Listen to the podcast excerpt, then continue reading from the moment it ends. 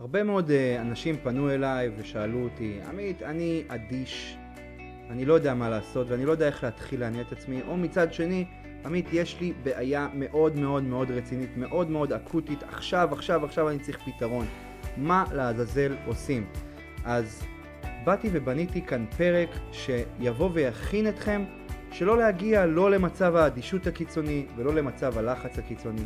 לאורך הפרק הזה אני אדבר על שבע נקודות שאם אתם תתחילו ליישם אותם ממש ממחר, מה, או אפילו מהרגע שסיימתם להאזין לפודקאסט, אם תתחילו ליישם אותם, תוכלו לראות שינוי משמעותי בהתנהלות הכלכלית ובמודעות הכלכלית שלכם, ותוכלו כבר להרגיש איך אתם מתחילים לחסוך מבלי שעשיתם שום פעולה שקשורה לאיסוף מסמכים, להכנת תקציב וכל הדברים המורכבים האחרים.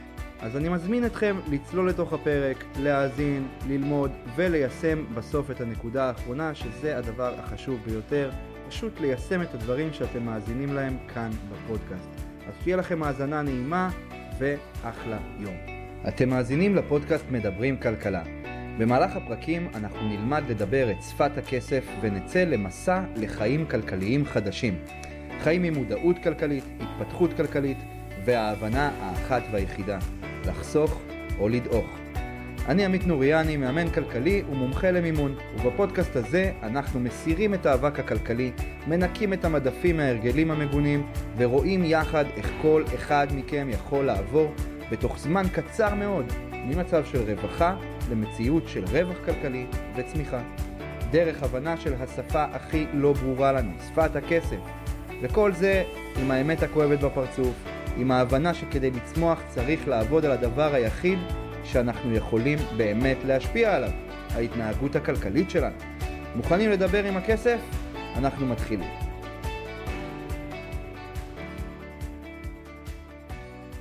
אהלן חברים וברוכים הבאים לפרק נוסף של הפודקאסט מדברים כלכלה, כאן עמית נוריאני ואני חשבתי הרבה על איך להציף את הנושא הזה ואיך להציף את הנקודה הזו שעליה אני הולך לדבר בפודקאסט הזה ועבדתי עם המון המון המון כלים מסביב כדי לבוא ולדייק לכם.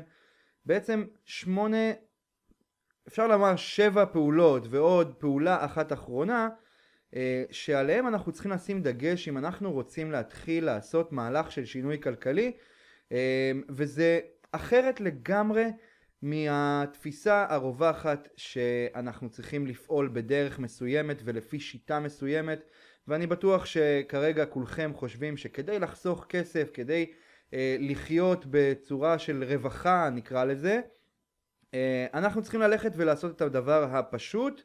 אה, כמו שאמרו לנו אה, תמיד אה, ההורים או כל יועץ כלכלי כזה או אחר אמר לנו את זה באיזושהי נקודה, גם לי אמרו את זה כשאני בדקתי את ההיתכנות אה, לעשות תוכנית כלכלית שלי בתחילת הדרך לפני משהו כמו שמונה שנים כשהייתי במקום הכי הכי הכי נמוך מבחינה כלכלית במצב הזה שאתה אה, מוצא את עצמך מחפש את, ה, את המקום לגור בו ממש צריך למצוא עכשיו איפה הולכים לגור ואיפה מתחילים לחיות חיי משפחה זה קרה אחרי הלידה של מאיה הגדולה שלי. אז גם שם העצה הכלכלית שקיבלתי בזמנו, זה היה עצה של ההורים מן הסתם, העצה הכלכלית הייתה פשוט מאוד, תוציא פחות ממה שאתה מכניס, מאוד מאוד פשוט, אבל אנחנו צריכים לקחת פה בחשבון שהנקודת מוצא הזו היא נקודת מוצא מאוד מאוד מאוד פרימיטיבית, היא לא נכונה לחיים היום ב-2020 ו... אוקיי? 2023 אנחנו נמצאים היום, זה גם לא יהיה רלוונטי ל-2024 ולא ל-25 וכולי וכולי. ולמה זה לא רלוונטי? כי הרבה מאוד משתנים השתנו לאורך הדרך. אמ, בין אם זה האופן שבו אנחנו מקבלים שכר, בין אם זה כמות האשראי שאנחנו יכולים לקחת, בין אם זה ההצעות והשפע שיש מסביבנו כל הזמן, כל הדברים האלה גורמים לזה שאנחנו צריכים לעשות את הדברים בצורה אחרת ממה שעשו הדור הקודם לפנינו. ואנחנו צריכים להסתכל על כסף ועל התנהלות עם כסף בעיניים אחרות, רעננות, צעירות, חדשניות, ולחשוב ממקום יצירתי וממקום חדש, ולא ללכת לשיטות הישנות, שרובן תכלס לא מחזיקות לאורך זמן, ואני יודע את זה גם מהניסיון האישי שלי וגם מליווי של עשרות משפחות, שעברו לפני הליווי שלי ליווי כלכלי אחר, ועדיין הגיעו לאיזושהי תוצאה, לא הצליחו להתמיד בה, וחזרו למעגל החובות, האשראי, ההלוואות, ושוב חזרו לאותו לופ, פשוט כי הם לא עבדו על הדבר, הנקודה העיקרית, ממש ממש ממש, שעליה אני הולך לדבר בפרק הזה. והנקודה הזו היא מונח מאוד מאוד מאוד מוכר, אולי לחלקכם זה לא יהיה מוכר, אבל לרוב האנשים שכן עושים איזושהי התפתחות כלכלית בשנים האחרונות, זה יהיה מאוד מאוד מוכר. אה, במיוחד אני פונה כאן לבעלי עסקים שככה אולי קראו את הספר הזה וראו את השורה הזו, אז שם בספר הזה שאני הולך לדבר עליו זה אה, מתרכז בנקודה מסוימת, בהשקעות מסוג מסוים, ואני אומר השקעות גם בעסקים וגם בחיים הפרטיים זה השקעה בסופו של דבר במוצר או במשהו שחשוב לנו. והפרק הזה נוגע בהשקעה החשובה ביותר לכל בעל משפחה שרוצה לבוא ולעשות מהלך כלכלי שישפר בצורה משמעותית את ההתנהלות הכלכלית ואת הרווח הכלכלי שהמשפחה מייצרת בכל חודש וחודש וכמובן חיסכון ותשואה שנתית אם זה אחר כך מעבר של החיסכון להשקעות וכולי וכולי כמובן שאפשר לפתוח את זה לעשרות כיוונים אבל עכשיו אני רוצה להתחיל בנקודת ההתחלה בנקודת המוצא ונקודת המוצא נכון להיום לקוחה מבחינתי אני לקחתי את, ה, אה, את המתודה הזו מספר שנקרא אבא עשיר אבא אני כולנו מכירים את הספר הזה מבינים כמובן את הרציונל מאחוריו אה, אה, כל הנושא של מעגל ההכנסות מול מעגל ההשקעות והחובות וכולי אני לא רוצה להיכנס כרגע למודל של איך רוברט קיואסקי אומר שמשפחה צריכה להתנהל מבחינת המעגל הזה, אלא אני רוצה להתייחס לנקודה מאוד מאוד מאוד ספציפית מתוך הספר. ובספר רוברט קיואסקי אומר שהאבא העשיר שלו נתן לו טיפ שבעצם שינה את חייו. והוא אמר pay yourself first, תשלם לעצמך קודם. ואיפה אנחנו חוטאים ולא שמים לב שאנחנו לא משלמים לעצמנו קודם? וזה קורה בשבע נקודות שאם אנחנו שמים לב אליהן, אנחנו יכולים ממש בעיני דפאף, ממש בצורה הזו, ברגע שאנחנו עושים את הסוויץ' הזה במוח, אנחנו יכולים פתאום לעשות הרבה יותר פעולות, לפתח מודעות אחרת, לפתח זהות אחרת ולראות איך הדברים הופכים להיות אפשריים. אז אני רוצה לעבור איתכם על שבע הנקודות, נקודה נקודה, ובסוף שבע הנקודות תהיה לנו עוד נקודה אחת אחרונה שכשאנחנו נוגעים בה, היא צריכה להיות הנקודה העיקרית שהיא מסכמת למעשה את כל שבע הנקודות הקודמות. אז בואו נתחיל עם הנקודה הראשונה, והנקודה הראשונה, הכותרת שלה זה השוטף שוטף.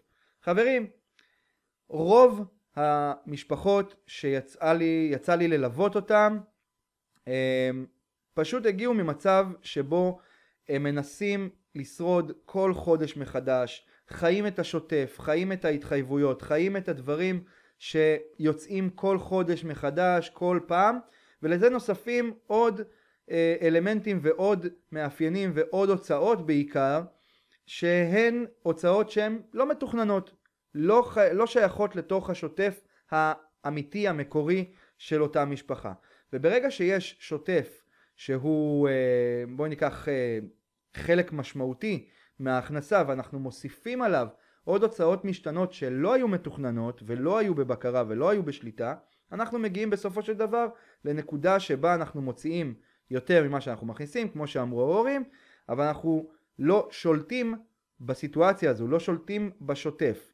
ואז למעשה אנחנו רואים את השוטף שוטף אותנו, אנחנו מגיעים לסוף כל חודש, מסתכלים אחורה על החודש הקודם, אומרים אוי ואבוי הוצאנו יותר ממה שהכנסנו, נכנסים לאיזה גירעון קטן, נניח שאנחנו מדברים על משפחה שנמצאת כרגע על האפס מבחינת חשבון הבנק, לא נכנסו למינוס, לא כלום, פשוט חיו את השוטף עם הלוואות, עם כרטיסי אשראי, עם התחייבויות אחרות, עם ביטוחים שהם משלמים, עם הגנות נוספות, יעדים ומטרות, אה, ועשו את הכל נכון, אבל לא שלטו בהוצאות המשתנות ולא שמו לב למה הם מוציאים לאורך החודש. והם הוציאו באותו חודש אלף שקלים יותר.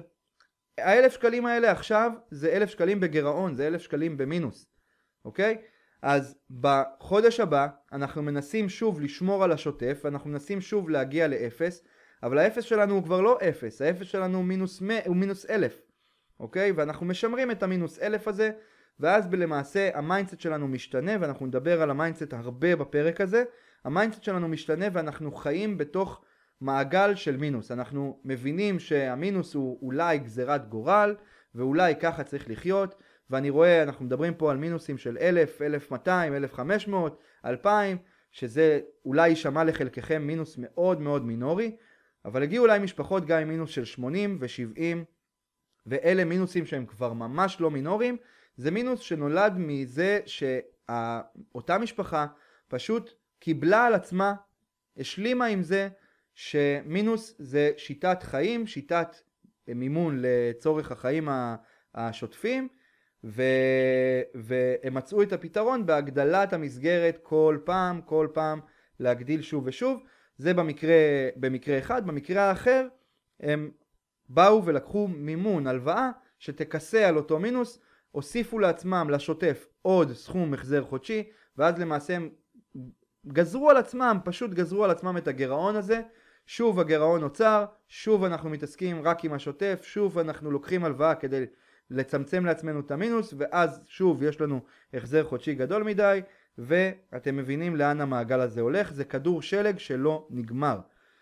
אמ, אז קודם כל, אנחנו צריכים לבוא ולהבין שההתעסקות בשוטף זה דבר חשוב, וזה דבר שצריך לעשות אותו, אין ספק, אבל אנחנו צריכים ביחד עם השוטף גם להסתכל קדימה, גם להסתכל על מטרות, להסתכל על יעדים ולראות לאן אנחנו מכוונים את המשפחה, לאן אנחנו מנווטים את הספינה המשפחתית שלנו, הכלכלית, לאיזה יעד אנחנו רוצים להגיע ומה הדברים שאנחנו צריכים לעשות בדרך כדי להגיע לאותו יעד.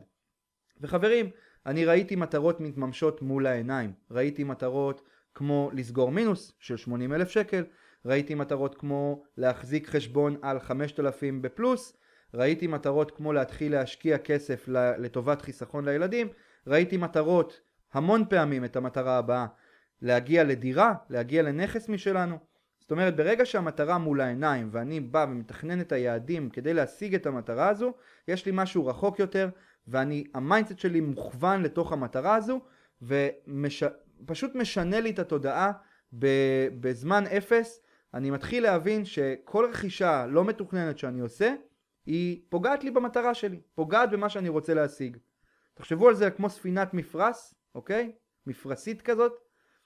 אמ, וכל פעם שאנחנו מוציאים הוצאה לא מתוכננת, תחשבו שהרוח עומדת, אוקיי? אין מה שיניע את, המפר... את הספינה הזו קדימה וינפח את המפרש ויוביל אותה קדימה אל היעד, פשוט הרוח עומדת לאיזושהי תקופה מסוימת, יכול להיות שתתחדש, יכול להיות שלא, מי יודע. אז אלה הדברים בעצם היעדים והמטרות שאפשר ובהחלט אפשר להגיע אליהם וזה מה שמוביל אותי לנקודה השנייה. נסו לחשוב על זה ככה, שאתם חושבים על משהו שהוא בלתי אפשרי, שאתם אומרים אה עכשיו להתעסק עם המינוס עשרת אלפים שקל שלי או לסגור את ההלוואה הזאת שחונקת אותי או לעשות את האימון הזה או לעשות מעקב או להתרכז באיזושהי פעולה שדורשת ממני עכשיו איזשהו מאמץ אני לא יודע אם זה שווה בכלל כי נראה לי בכלל בלתי אפשרי להגיע היום לדירה, לחיסכון, לסגירת המינוס, לסילוק ההלוואות, זה נראה לי דבר שהוא בלתי אפשרי. אז חברים, אני רוצה לבוא ולהגיד לכם, כל דבר שתגידו לי שהוא בלתי אפשרי, אני אראה לכם איך הוא נהיה אפשרי בשנייה. הכל עניין של תכנון. הכל עניין של תכנון, התמדה על התכנון הזה, מעקב, בקרה והתמדה, ופשוט להבין שהמטרה שלנו, מה שתכננו להגיע אליו, זה הדבר הכי חשוב. אחרת לא היינו מתכננים אותו. וכשאנחנו מדברים על בלתי אפשרי, אנחנו צריכים לחשוב על זה ש... תחשבו על סיטואציה כזו שיש מישהו שמקבל הודעה מ-out of nowhere שאחד מהאנשים הקרובים ביותר אליו גילו לו מחלה מאוד נדירה וקשה ואם לא יקנו לו תרופה שעולה 100 אלף שקלים תוך חודש הבן אדם הזה ילך לעולמו. תחשבו על זה רגע, מה לדעתכם אותו בן אדם היה עושה? האם הוא היה מוותר? האם הוא היה לוקח את עצמו ואומר, לא, אני לא יכול, זה בלתי אפשרי. כשחיים של האדם היקר לו עומדים לנגד עיניו, אני מניח שלא, ואני מניח שכל אחד שיש לו ראש על הכתפיים ולב במקום, היה עושה את כל מה שאפשר כדי למנוע את התוצאה הנוראה שיכולה להיות אם לא עושים שום דבר. אז כשאתם חושבים על משהו שהוא בלתי אפשרי, אני רוצה שתתמקדו רגע בנקודה הזו ותעצמו את העיניים ותחשבו על היקרים שלכם ותחשבו שיש משהו שאתם צריכים לעשות כדי לעזור להם, כדי לשפר אותם, כדי לתת להם את החיים שהם ראויים לקבל מכם, אוקיי? תחשבו על הנקודה הזו. וברגע שאתם מוצאים את העיניים וחושבים על היקרים שלכם וחושבים על זה שאתם צריכים לעשות פעולות כדי שהם יוכלו ליהנות מהפירות האלה אחר כך ואני מדבר פה על הילדים מן הסתם זה מה שצריך להניע אתכם זה מה שצריך להניע אתכם. וכשאתם מוצאים את העיניים וחושבים על זה שאתם רוצים שלילדים שלכם יהיו חיים טובים ברווחה ברווח בעיקר עזבו רגע את הרווחה רווחה זה מילה שאני לא אוהב שמשתמשים בה רווחה כלכלית. רווח כלכלי צמיחה כלכלית. ללמוד שהם ילמדו את מה שאנחנו לא למדנו. תהיו עבורם מודל לחיקוי. חברים אנחנו היינו אה, אה, גדלנו עם דור שלא היווה עבורנו מודל לחיקוי כלכלי, עבור רובנו, אוקיי? לא היה לנו מודל לחיקוי, אנחנו, בגלל זה אנחנו נמצאים כיום בנקודה שבה רוב האנשי הדור, דור ה-Y, אנשים שהם אה, בוא נגיד בסביבות גילאי 27, 8 עד גילאי 40, אנשים שנמצאים בחוסר מודעות כלכלית, רובם, חוסר שליטה. לרוב יש גם איזשהו אשראי גדול שמשלמים, הלוואות או כרטיסי אשראי וכולי, ואנחנו חווים את החוויה הזו כי לא היה לנו בזמנים הקריטיים שלנו, לא היה לנו מודל לחיקוי כלכלי שאנחנו יכולים לבוא להסתכל ולהגיד וואלה, ככה צריך לחיות, ככה צריך להתנהל. אז כשאנחנו חושבים על מה אנחנו רוצים להשאיר לילדים שלנו, מעבר לזה שאנחנו רוצים להשאיר להם חיסכון ונכסים וכסף ועזרה אם הם צריכים לחתונה, ללימודים ואני יודע שהדברים האלה נראים לכם עם הילדים שלכם קטנים, הדברים האלה נראים לכם מאוד רחוקים אבל הם יבואו והם יבואו הרבה יותר מהר ממה שאתם חושבים אז אנחנו צריכים לחשוב לא רק על התוצאה הסופית הזו שאנחנו רוצים להגיע אליה אלא גם על איך אנחנו מתנהגים היום כדי שהם יוכלו להתנהג בצורה כלכלית אחרת ממה שאנחנו ראינו בבית. ממה שאנחנו חווינו כילדים. כי מה שאנחנו חווינו כילדים זה אנשים שמקריבים את חייהם בעבודה, לרוב זה עבודה אחת, מקריבים את חייהם עד הפנסיה, אוקיי? להרבה מאוד אנשים מהם אין פנסיה שמספקת את, אה, את הרמת מחיה שהם צריכים לחיות בה, לצערי כמובן, ורק בפנסיה אנחנו מכירים היום את מועדון הפיל, זה פחות ירושה לילדים, מכירים את זה? אז רק בפנסיה אנשים פתאום מבינים בגיל 60 פלוס, וואלה, צריך גם לחיות. חבר'ה, אתם לא צריכים לחכות לגיל 60, 65, 67 כדי לחיות. אתם יכולים לעשות את זה כבר עכשיו. רק איך? בתכנון, בהבנה, בלקבל החלטה שזה היעד שאתם רוצים להגיע אליו. שאלה החיים שאתם רוצים לחיות אותם. אתם לא צריכים לחכות עוד 30-40 שנה כדי לחיות. זו התוצאה הסופית. והדבר הבא שאני רוצה לדבר עליו, וזו הנקודה השלישית, זה בעצם איך תחום כלכלת המשפחה בא ולקח את אותה המסורת, את אותם הערכים הכלכליים או ההתנהלויות הכלכליות שקשורות לדור הקודם, לדור ה-X, לדור ההורים שלנו, באו ובנו תוכניות עבודה שלכאורה אמורות להיות מעודכנות על בסיס גישות שהן כבר לא רלוונטיות. כבר לא רלוונטיות, אוקיי? הגישה של הכנסות פחות הוצאות, פשוט לשמור על זה שההכנסות יהיו יותר גבוהות מההוצאות, whatsoever, חברים זה לא בכל מחיר. אני ראיתי אנשים שעברו תהליכים כאלה שהגיעו אליי בסופו של דבר, משפחות שהגיעו אליי מרוסקות. עשינו את כל מה שצריך, אבל הרגשנו שאנחנו לא חיים, אנחנו לא מצליחים לחיות. כל פעם אנחנו בלחץ, כל פעם אנחנו במתח, כל פעם אנחנו... זה אי אפשר, זה אי אפשר, אי אפשר, אי אפשר, אי אפשר. למה? כי כל כך חשובה התוצאה. חשוב לי בסופו של דבר להישאר עם הפרש חיובי בין ההכנסות לבין ההוצאות. להוציא פחות ממה שאני מכניס. זו התוצאה. אבל זה לא משנה, זה לא משנה מה יהיה, אה, מה תהיה התוצאה ואם אנחנו נגיע אליה ואם אנחנו ממוקדים בה. התוצאה ברגע שאנחנו מגיעים אליה אנחנו גם צריכים לשמר אותה. כשאנחנו צריכים לשמר אותה וזה עולה לנו מחיר כבד, המחיר הזה מתבטא בנפש שלנו, כי אנחנו לא מאפשרים לעצמנו את השחרור הזה, את החופש הזה, את היכולת לבוא ולבחור, אוקיי, חסכתי כסף, אני רוצה לעשות משהו גם בשביל עצמי, בשביל הזוגיות שלי, בשביל המשפחה שלי, בשביל הילדים שלי, בשביל הבריאות שלי, בשביל התעסוקה שלי, בשביל הפרנסה שלי, בשביל ההתפתחות האישית שלי ושל המשפחה שלי. אני לא יכול לעשות כי אמרו לי שזה מותרות, ואם אני לא מתכנן את זה בקפדנות, אז זה אי אפשר. ובגלל שאנחנו חיים כדי להוציא פחות ממה שאנחנו מכניסים, אנחנו לא מתקצבים את הדברים האלה. אנחנו לא שמים כסף לפני הכל על עצמנו. זה המהות של pay yourself first. לשים קודם כל את הכסף על עצמנו. ומה שבעצם קורה במעגל של אימון, אה, אה, אימון כלכלי חדשני בשיטה של משפחה בעם שאני יצרתי, זה בעצם הפיכה של התהליך הזה. במקום לחשוב על התוצאה, ואז לתפוס שיטה שתעזור לי להגיע לתוצאה, ורק אז, אחרי שיש לי את התוצאה, ואחרי שיש לי שיטה שעובדת שמחזירה אותי כל פעם לתוצאה, רק אז אני ארגיש שאני התפתחתי כלכלית, אני חושב הפוך.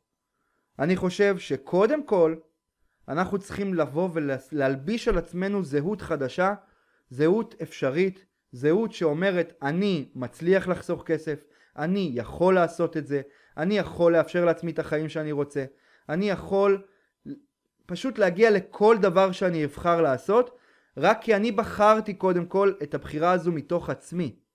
מתוך עצמי בחרתי שאני מסוגל להתמודד עם תקופה מסוימת שאולי תהיה טיפה יותר קשה, אבל אני יודע שזה קושי זמני. אני לא אצטרך לשמר את השיטה הזו לאורך שנים קדימה כדי לשמור על איזושהי תוכנית שתלויה אך ורק בזה שאני מכניס יותר ממה שאני מוציא. אז באתי ולקחתי את הסיבוב הזה ולקחתי את השיטה הזו והפכתי לגמרי את המעגל. והמעגל הוא לייצר קודם כל זהות. איך מייצרים זהות? זהות מייצרים על ידי הרגלים, על ידי שיטות שמשנות את התפיסה שלנו, שבאות ואומרות אתה היום חוסך, אתה היום מתנהל אחרת, יש לך מודעות כלכלית. אתה לא איש המינוס, אתה יכול לחיות בפלוס. אני יודע שזה לחלקכם נשמע ניו אייג'י כזה ומנטרות ועניינים. חברים, זה מוכיח את עצמו פעם אחר פעם. זה לא משנה לאיזה תוצאה אני אגיע ובאיזה שיטה אני אשתמש. אם אני לא שיניתי משהו בתוך עצמי במודעות הכלכלית שלי ואני ממשיך עדיין לחשוב שאני מפסיד אם לא קניתי משהו, אם לא ניצלתי מבצע, אם לא, לא יודע, you name it. אם אני עדיין ממשיך לחשוב בהלך הרוח הזה, מהר מאוד השיטה תלך לאיבוד ומהר מאוד אני אאבד את התוצאות שלי. כי לא שיניתי משהו מהמקור, מהליבה, מהגרעין. ב-DNA שלי לא השתנה שום דבר. השתנו הדברים מסביב, אבל ב-DNA לא השתנה כלום, וה-DNA זה הדבר החזק ביותר. ה-DNA בסופו של דבר ישכפל את עצמו יותר חזק ממה שהתוצאות מסביב והשיטות מסביב יכולות לשכפל את עצמן לאורך זמן.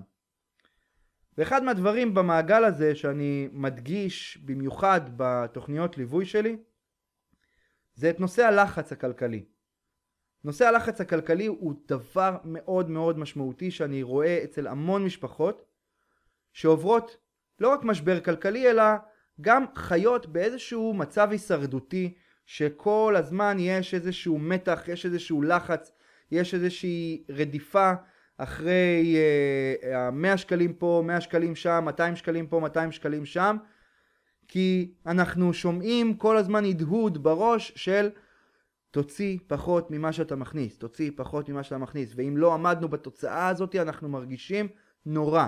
עכשיו, המדד עובד בין שתי קיצונים, שני קיצונים, הקיצון האחד הוא אדישות מוחלטת, בסדר? זאת אומרת, אני בכלל לא מודע למצב, אין לי לא התייחסות לזה, לא מעניין אותי, מינוס אז מינוס, בסדר, אז הוצאתי יותר, הוצאתי יותר, בסדר. זה אדישות מוחלטת, אני לא עושה כלום, אוקיי? לא עושה כלום עם המצב הכלכלי שלי, לא עושה שום פעולה שמקדמת אותי, לא עושה שום תוכנית שנותנת לי עתיד ומטרות קדימה, לא עושה כלום, כלום, כלום, כלום, כלום, פשוט משלים עם המצב. בצד השני של הסקאלה יש לחץ היסטרי. לחץ היסטרי זאת אומרת אני עכשיו מיידית צריך להביא עכשיו איזשהו מימון, איזשהו כסף, איזשהו משהו כדי להתמודד עם בעיה כאוטית שאם אני לא, לא, לא מצליח להתגבר עליה אני בבעיה רצינית מבחינה כלכלית ואני אתן לכם דוגמה. אחד מהלקוחות שהגיעו אליי בחודש האחרון סיפר לי שלאורך תקופה המצב הנפשי שלו היה מאוד ירוד והתעסקות עם כסף הייתה בסדר העדיפויות בין האחרונים שלו והוא פשוט בזבז כספים, לא שלט בהוצאות שלו, עשה הרבה מאוד רכישות אימפולסיביות, עשה הרבה מאוד טעויות כלכליות בתקופה הזו ולמעשה הגיע למצב שיש לו חוב בחשבון הבנק, יש לו חריגה מהמסגרת שכרגע אין לו איך, אין לו איך, אין לו איך לכסות את זה, אין לו מה לעשות עם זה. לחץ היסטרי, אנחנו לא יודעים מה לעשות, אנחנו לא יודעים זה, חוזרים לי צ'קים, חוזרים לי הלוואות, חוזרות לי ההתחייבויות בכרטיס אשראי, חוזר לי הזה, חוזר לי פה, חוזר לי שם, טירוף מוחלט, מתחילים כבר לחשוב ומקבלים אפילו את ההתראות על עוד רגע יהיה לך הוצאה לפועל ועכשיו צריך מ-0 ל-100 להתחיל לרוץ. זה המצב של הלחץ ההיסטרי. בין שני המצבים האלה יש סקאלה שלמה, 180 מעלות, סולם שלם שבו אנחנו יכולים להתנהל. איפה אנחנו מתנהלים? אנחנו לא מתנהלים, לפי הגישה שלי, אנחנו לא מתנהלים במרכז אף פעם.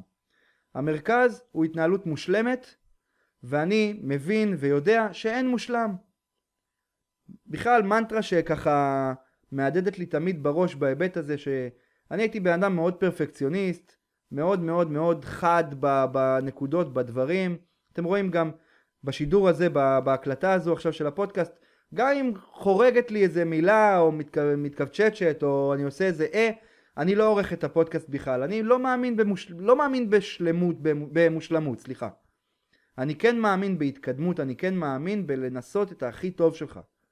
לעשות את הכי טוב שלך זה, זה, זה העניין. אז כשאנחנו עושים את הכי טוב שלנו אנחנו צריכים להיות בעצם במרכז של הסקאלה.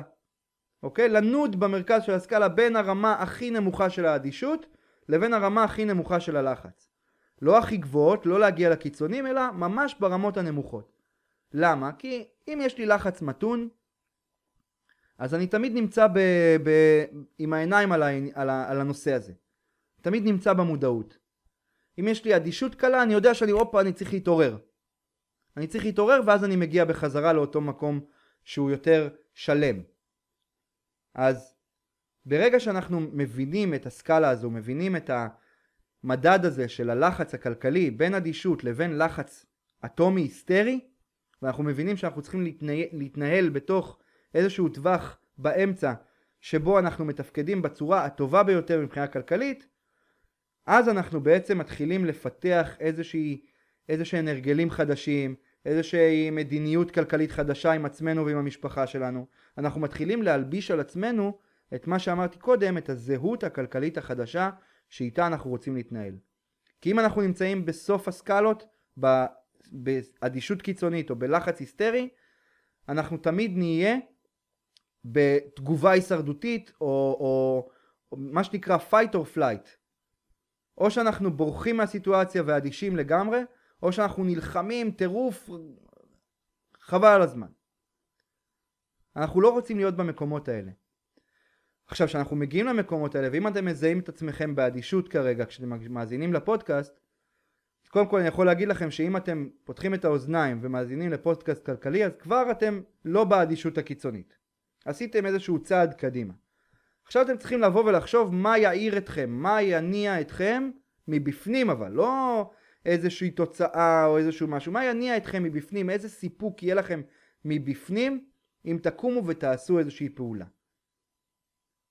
כל פעולה, לא משנה מה.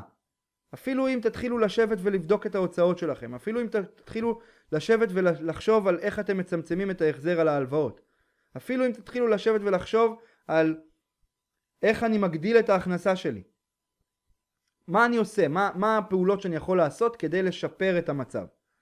כבר התעוררתם, אנחנו יכולים לעלות למעלה ולהגיע לאזור שהוא מה שנקרא אה, אזור השלמו, השלם, לא השלמות, אזור השלם.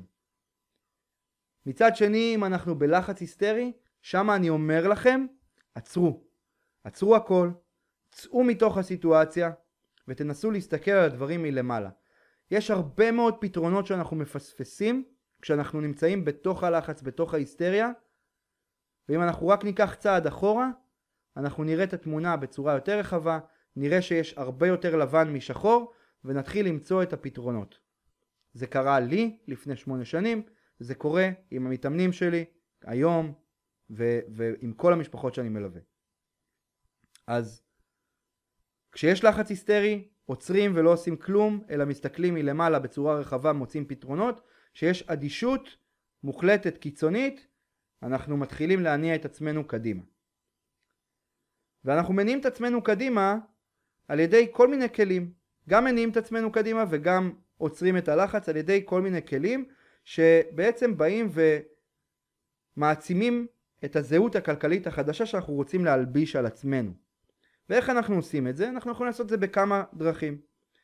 דרך אחת היא על ידי דיבור פנימי, חברים. אתם יכולים לבוא ולשבת עם עצמכם.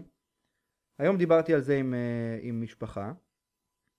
אתם יכולים לבוא ולשבת עם עצמכם ולהגיד, אוקיי, אנחנו נמצאים כרגע בנקודה כזאת. אם אנחנו מגיעים לנקודה טיפה יותר בעייתית מבחינה כלכלית, מה אנחנו עושים? מה התגובות שאנחנו יכולים להגיב באותו זמן? איך אנחנו יכולים למנוע בכלל את ההגעה לשם? מה האפשרויות של... שיש לנו כדי למנוע את הדברים האלה? מה אנחנו צריכים לחשוב עליו בצורה ש... של הפעולות שלנו ושל ההוויה הפנימית שלנו, של מי אנחנו, כדי להימנע מלהגיע לאותו אזור שאנחנו לא רוצים להגיע אליו. ואני אחדד את מה שאני אומר. כשאני מדבר על דיבור פנימי, אני מדבר על המחשבות הטורדניות שיש, וואי, אין לנו כסף החודש, אנחנו בלחץ, אנחנו לא נסיים, המשכנתה תחזור, ההלוואות יחזרו, לחץ, טירוף. או לחילופין מהצד השני, אה, אין לי כוח לזה. סתם התעסקות, גם ככה זה לא שווה כלום. גם ככה אני לא מכניס מספיק כסף והחיים האלה מאוד יקרים ואז אנחנו מתחילים גם להאשים את האחרים, את מי שסביבנו, הילדים לוקחים הרבה כסף, האישה לוקחת הרבה כסף, הבעל לוקח הרבה כסף, המיסים, המדינה, הממשלה, ה, ה, לא יודע מי, הבנקים, מתחילים להאשים את כל העולם ואחותו בדיבור הפנימי שלנו. אז בדיבור הפנימי אנחנו מתחילים לקחת אחריות. מתחילים לקחת אחריות ואנחנו מתחילים לחשוב באיך אפשר להתמודד עם איזושהי סיטואציה שקורית לכם. ובדיבור הפנימי הזה אני אומר לעצמי, אני בעל מודעות כלכלית, אני יודע שיש כרגע בעיה, אבל אני הולך לפתור אותה באמצעות 1, 2 ו-3. אני מוכן לזה. ואני יודע שגם יכולים להתפקשש דברים בדרך. אז אני מוכן לזה ש-1, 2 ו-3, את זה אני עושה, ו-4, 5 ו-6 יכולים להתפקשש לי. אז איך אני מונע את ההתפקששות שלהם? זה הדיבור הפנימי שאנחנו יכולים לבוא ולהתחיל להכניס אלינו פנימה. הדבר השני שאנחנו יכולים לעשות כדי להעצים את הזהות הכלכלית שלנו זה שינוי הרגלים. שינוי הרגלים אומר, אם אני, אה, לצורך העניין הייתה לי אה, מתאמנת שהמטרה שלה בתוכנית הייתה להפסיק רכישות אימפולסיביות בחנויות בגדים. יש אשכרה הפרעה פסיכיאטרית שנקראת אה, אה, אה, שופוהוליק, אוקיי? התמכרות לקנייה, בסדר?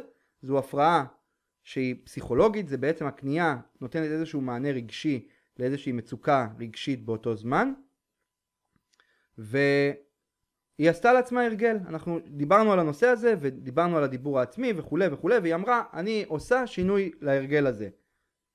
אוקיי? אחת מהפעולות שהיא בחרה לעשות זה שינוי ההרגל של הרכישה בחנויות בגדים. ומה שהיא עשתה זה דבר כזה. היא הייתה מודעת לזה שברגע שהיא נכנסת לחנות בגדים, היא מתחילה למדוד, קונה וזהו. היא יכולה בלי תכנון, בלי כלום, לצאת עם קנייה של 500, 600, 700 שקלים פעם או פעמיים בשבוע. עשינו איזשהו, איזושהי אה, אה, אה, בנייה של הרגל חדש, שבו ברגע שהיא נכנסת לחנות בגדים, היא עוצרת, נעמדת, עוצמת את העיניים, ומדמיינת את ארון הבגדים שלה. והיא מדמיינת איפה היא הולכת לשים בגדים בתוך ארון הבגדים שלה. ברגע שהיא דמיינה את הדמיון הזה, היא התחילה להבין שהארון שלה מאוד מלא, והיא בקושי משתמשת בחצי ממה שיש בו. אוקיי? אז ברגע שהיה לה את ההבנה הזו ואת ההרגל הזה, התחילה להשריש אותו ביום יום שלה, ובפעמים הבאות שהיא נכנסה לחנות בגדים, אמרה אני לא צריכה את זה. הארון שלי מפוצץ, אין לי איפה לשים את זה ויש לי מלא בגדים ואני לא צריכה את זה. לקחנו את הדבר הרגשי והפכנו אותו לדבר פרקטי. שינינו את ההרגל, במקום שההרגל הזה יהיה הרגל רגשי, הפכנו אותו להרגל פרקטי, הרגל מעשי. האם אני באמת צריך עכשיו בגדים? זאת השאלה. אז על ידי שינוי ההרגל הזה, תעשו את החישובים לבד, 500, 600, 700 שקלים, פעם זה היה פעם בשבוע, זה היה פעמיים בשבוע, תעשו את החישוב הממוצע פחות או יותר בין רכישה שבועית של 500 אה, לרכישה דו שבועית, סליחה, לשתי רכישות בשבוע של 700, על הסקאלה הזו היא רצה, אוקיי? וזה משהו שנעצר וחסך באופן מיידי הרבה מאוד כסף בכל חודש. אז ההרגל הזה היה שייך גם ל... ל... כדי ליישם הרגל, בוא נגיד ככה, אני צריך להיות גם עם איזושהי מידה של שליטה עצמית, של איפוק, של דחיית סיפוקים. צריך לבוא ולהחליט עם עצמי שאני עושה עם זה משהו. שאני יודע לזהות את הנקודה שבה אני מתחיל להרגיש שזה הדבר, הדבר הזה שאני אקנה, זה מה שיספק אותי. זה מה שיענה לי על הצורך הרגשי כרגע. ואז אני מתחיל להבין שאני צריך לעצור, שאני צריך להתאפק, שאני צריך לחשוב רגע לפני שאני בא ועושה פעולה ולהתלבט על הפרקטיקה שלה. האם זה באמת שווה? ואתם יודעים מה? בואו ניקח גם עוד סיטואציה אחרת. סיטואציה אחרת שבה לצורך העניין הלכתם לאיזשהו מקום, ראיתם איזשהו מוצר בפעם הראשונה אה, אה, אחד על אחד כזה, זאת אומרת פעם ראשונה שאתם רואים את המוצר הזה, ואתם אומרים לעצמכם וואלה המוצר נראה טוב, נשמע טוב, יכול לשמש אותי. יכול מאוד לשמש אותי. פה אני בא ואני אומר, זיהיתי שיש לי רכישה שהיא לא מתוכננת, רכישה אימפולסיבית, אפילו אם היא לא באה כרגע כדי לענות על איזשהו רגש, ואנחנו לא מדברים כרגע ברמה הרגשית, אבל יש איזושהי רכישה אימפולסיבית. אני מחליט עם עצמי כלל. כל מוצר שאני פוגש בפעם הראשונה ולא ביררתי עליו לפני כן, שעולה מעל סכום מסוים, נגיד 200 שקלים, אני לא קונה במקום, אני מחכה 24 שעות. לא משנה אם יש מבצע שנגמר ב-11 בלילה, לא משנה אם יש עכשיו איזושהי אה, הטבה, לא משנה כלום. עוצר, ממתין 24 שעות, ואם אחרי 24 שעות שבדקתי, שקלתי ותכננתי ובדקתי את השוק ועשיתי השוואת מחירים וכולי וכולי וכולי, והמלצות ועניינים ופה ושם, אם אחרי 24 שעות עדיין אני רוצה לקנות את המוצר הזה כי יש לו מאפיין פרקטי לבית שלי, להתנהלות שלי, אם עדיין אני רוצה את זה, אני הולך וקונה. עוד דבר שיכול להעצים את הזהות הכלכלית שלכם, ואני אומר לכם את זה מניסיון אישי, גם שלי וגם מה שאני אומר היום לילדים, מתי זה היה? אתמול אני חושב. אתמול לקחתי את איתמר לחוג, איתמר הבן, אה, הבן האמצעי שלי, והגענו קצת מוקדם יותר, יותר מהרגיל לחוג. אז אנחנו עשינו סיבוב, והגענו לאיזושהי חנות, אה, לאיזושהי חנות גיימינג כזאת, ואיתמר מאוד התלהב מאיזושהי בובה. אמ, מאוד התלהב ממנה ואמר, אבא אני רוצה את זה. אמרתי לו, היי, רגע, איתמר, אבל זה... זה... לא תכננו לבוא ולקנות משהו. לא עשינו את זה. אמר לי, כן, אבל אני רוצה את זה. אמרתי לו, תשמע, איתמר, הבובה הזו, אני מבין שאתה רוצה אותה, אבל כרגע היא לא בסדר העדיפויות שלנו. סדר העדיפויות שלנו, אתה זוכר אותו? הוא אמר לי, כן. אמרתי לו, בוא תגיד לי מה סדר העדיפויות.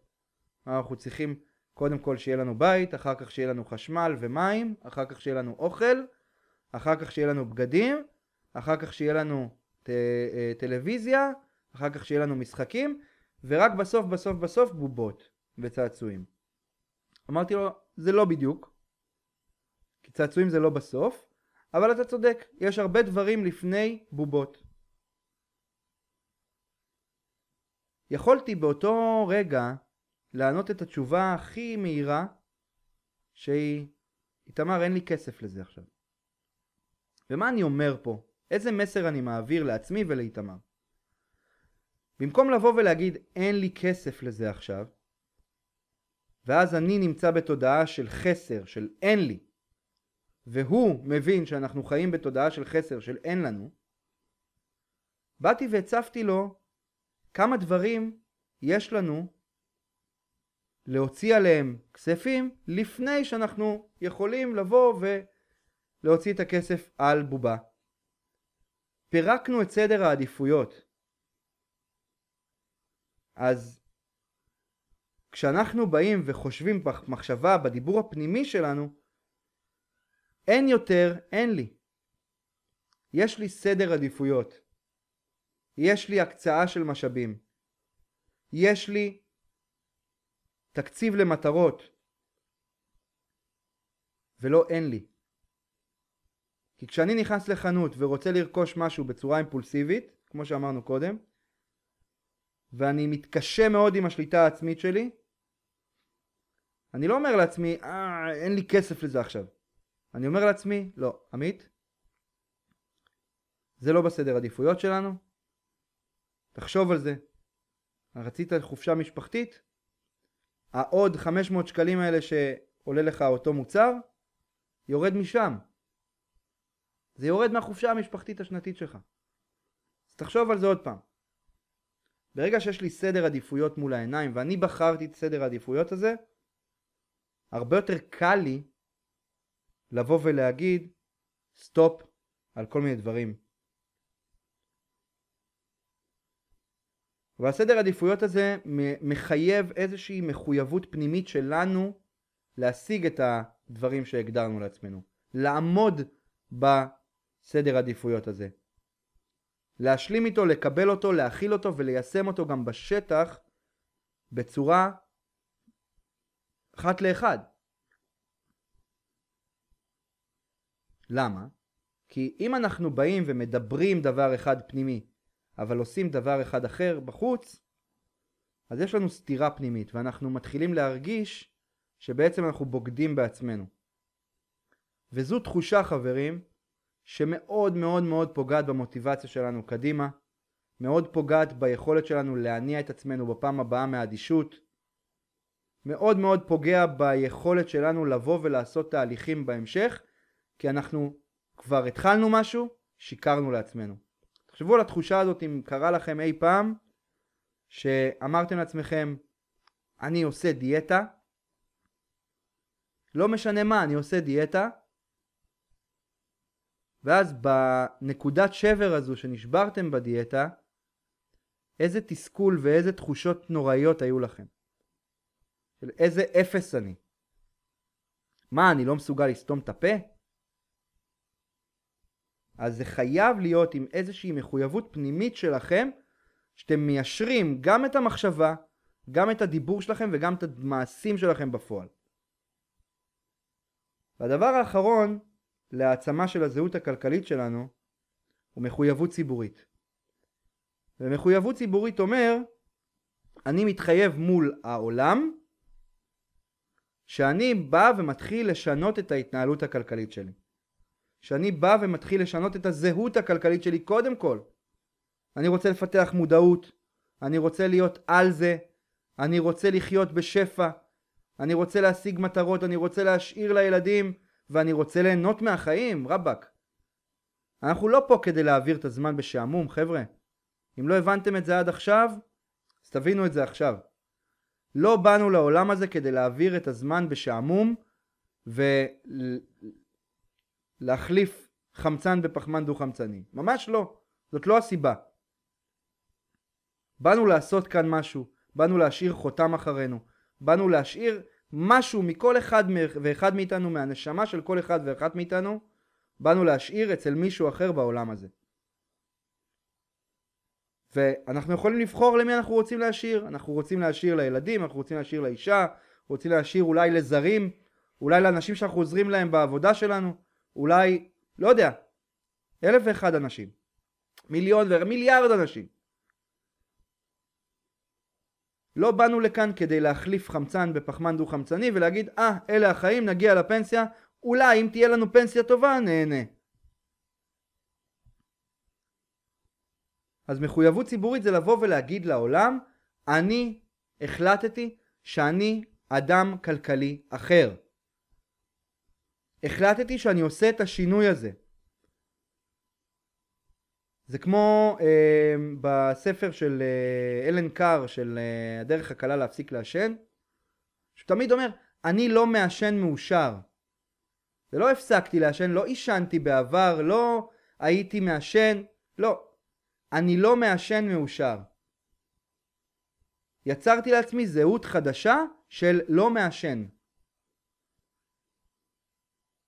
אותו דבר אנחנו עושים גם כאן בהתנהלות הכלכלית ואנחנו יוצרים לעצמנו זהות חדשה של מודעים כלכלית,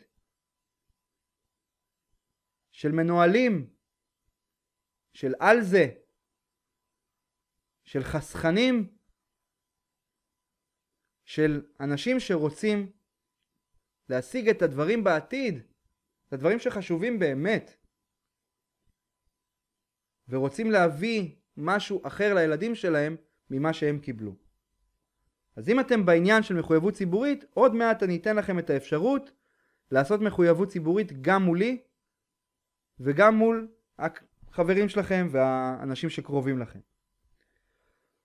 אז אלה בעצם שבע הנקודות, אנחנו נעבור עליהם רגע בקצרה, דיברנו בהתחלה על ההתעסקות בשוטף, אנחנו צריכים להפסיק את ההישרדות החודשית הזו ולהתחיל לחשוב על מטרות, יעדים ועל משהו רחוק בעצם כמות, כנקודת אה, אה, מוטיבציה שתבוא ותניע אותנו קדימה.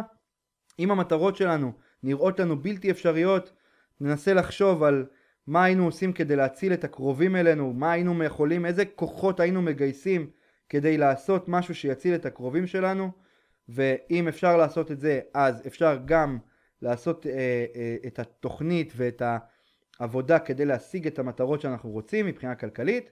דיברנו על המעגל ההפוך של כלכלת המשפחה, דיברנו על זה שכבר הרבה מאוד שנים מתמקדים יותר בתוצאה וברקע יש חוסר נפשי אנשים מגיעים למשברים גדולים בזוגיות, מתגרשים, ואמרנו שהמעגל האימוני של משפחה בעם בא והופך את השיטה, ובעצם מתחיל מרמת הזהות, שיטה ורק אז תוצאה.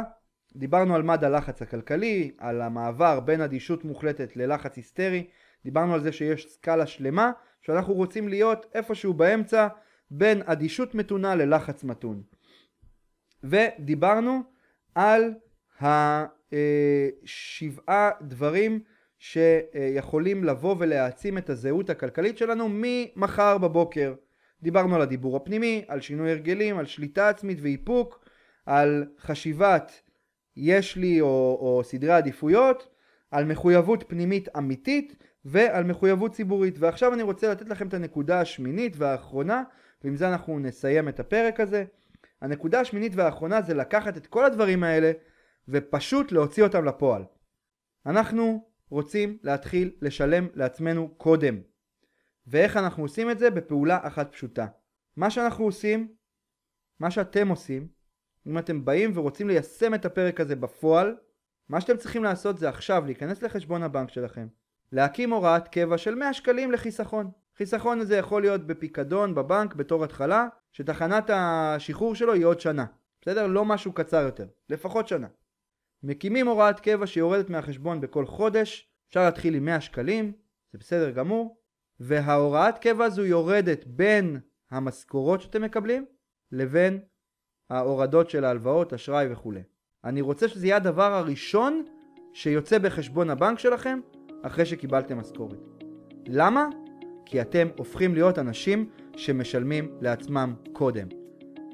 זהו חברים, נשתמע בפרק הבא, שיהיה לכם אחלה יום והמשך האזנה נעימה.